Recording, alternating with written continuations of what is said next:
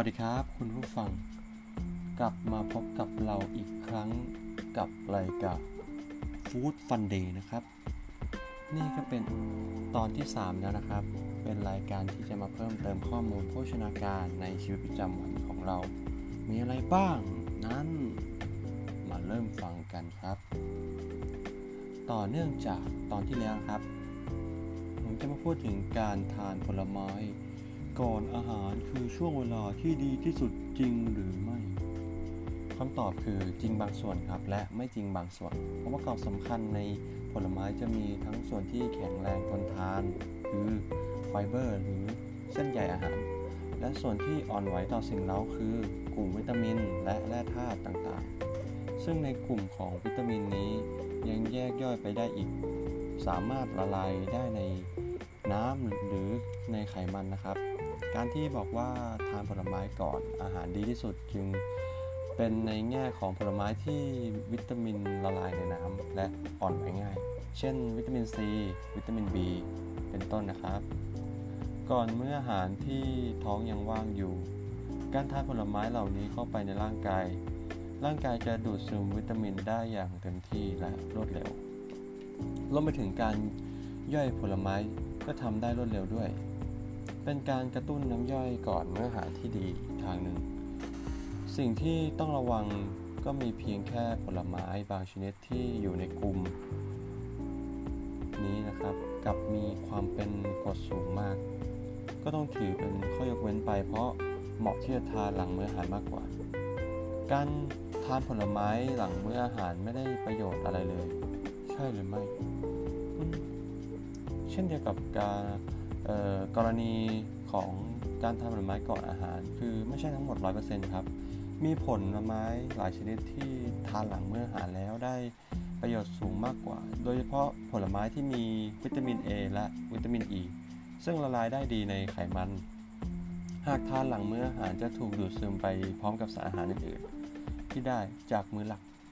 แต่ถ้าทานผลไม้อีกกลุ่มหนึ่งที่อุดมไปด้วยวิตามินซี วิตามิน B และแร่ธาตุอื่น ๆ หลังเมื้ออาหารจะได้ผลในทางตรงกันข้าม เพราะอาหารประเภทแป้งโปรตีนไขมันต้องใช้เวลาในการย่อยนาน เมื่อทานผลไม้ตามก็จะถูกกักไว้ไม่ได้รับการย่อยในทันที ร่างกายจำเป็นต้องย่อยอาหารกลุ่มแรกให้เสร็จสิ้นเสียก่อน เมื่อเป็นแบบนี้ผลไม้จึงผ่านกระบวนการหมกจนกลายเป็นสภาพเป็นกรดครับ หลายคนจึงมีการอออาการท้องเสีย ท้องอืด จุกเสียดครับ ตามมา วิตามินต่างๆ ที่รออยู่ในที่รออยู่ก็เสื่อมสภาพไปก่อนที่จะถูกดูดซึม เราจึงไม่ได้รับวิตามินแบบเต็มเม็ดเต็มหน่วยสักเท่าไหร่ จะเห็นได้ชัดเจนว่าการทานผลไม้ให้ได้ประโยชน์มากที่สุด ไม่ได้อยู่ที่ช่วงเวลาเพียงอย่างเดียว แต่อยู่ที่ว่าเราเข้าใจการเลือกการทานผลไม้ชนิด นั้นมากน้อยแค่ไหน ผลไม้ยอดนิยมที่ควรทานก่อนหลังเมื่ออาหาร การทานผลไม้ให้ได้ประโยชน์ที่สุดนี่ไม่ได้อยู่ที่ช่วงเวลาเพียงเดียวนะครับ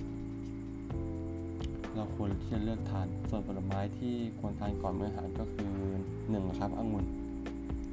ผลไม้ที่มีเนื้อนิ่มเปลือกบาง มีวิตามินซีและฟลาโวนอยด์คอยค่อนข้างสูง ช่วยเสริมสร้างการทำงานของสมองบำรุงกำลังร่างกายบำรุงสายตา ลดความดันโลหิตสูง และสามารถใช้เป็นยาระบายอ่อนๆได้ หากทานก่อนมื้ออาหารประจำก็ยังช่วยลดความเสี่ยงให้เกิดโรคมะเร็งได้อีกด้วย 2. แอปเปิลสำหรับใครก็ตามนะครับ ที่ต้องคอยควบคุมระดับน้ำตาลในเลือด นี่คือตัวเลือกที่ดีที่สุด เพราะมีค่าน้ำตาลต่ำแต่มีวิตามินและไฟเบอร์ปริมาณสูงแอปเปิลแต่ละสีจะมีคุณสมบัติเฉพาะตัวต่างกันไปเล็กน้อย 3. ครับฝรั่งผลไม้ที่จัดว่าเป็นตัวช่วยที่ดีมากต่อการลดน้ำหนัก เพราะในฝรั่ง มีน้ำตาลต่ำ แต่กลับมีไฟเบอร์และวิตามินซีสูง ช่วยเสริมสร้างคอลลาเจนในร่างกาย ส่งผลให้ผิวพรรณมีความยืดหยุ่นไร้ริ้วรอย ล้างพิษโดยรวมลดไขมันในเลือด ต่อไป 4 นะครับ เป็นสตรอเบอรี่ผลไม้ลูกสีแดงจัดมี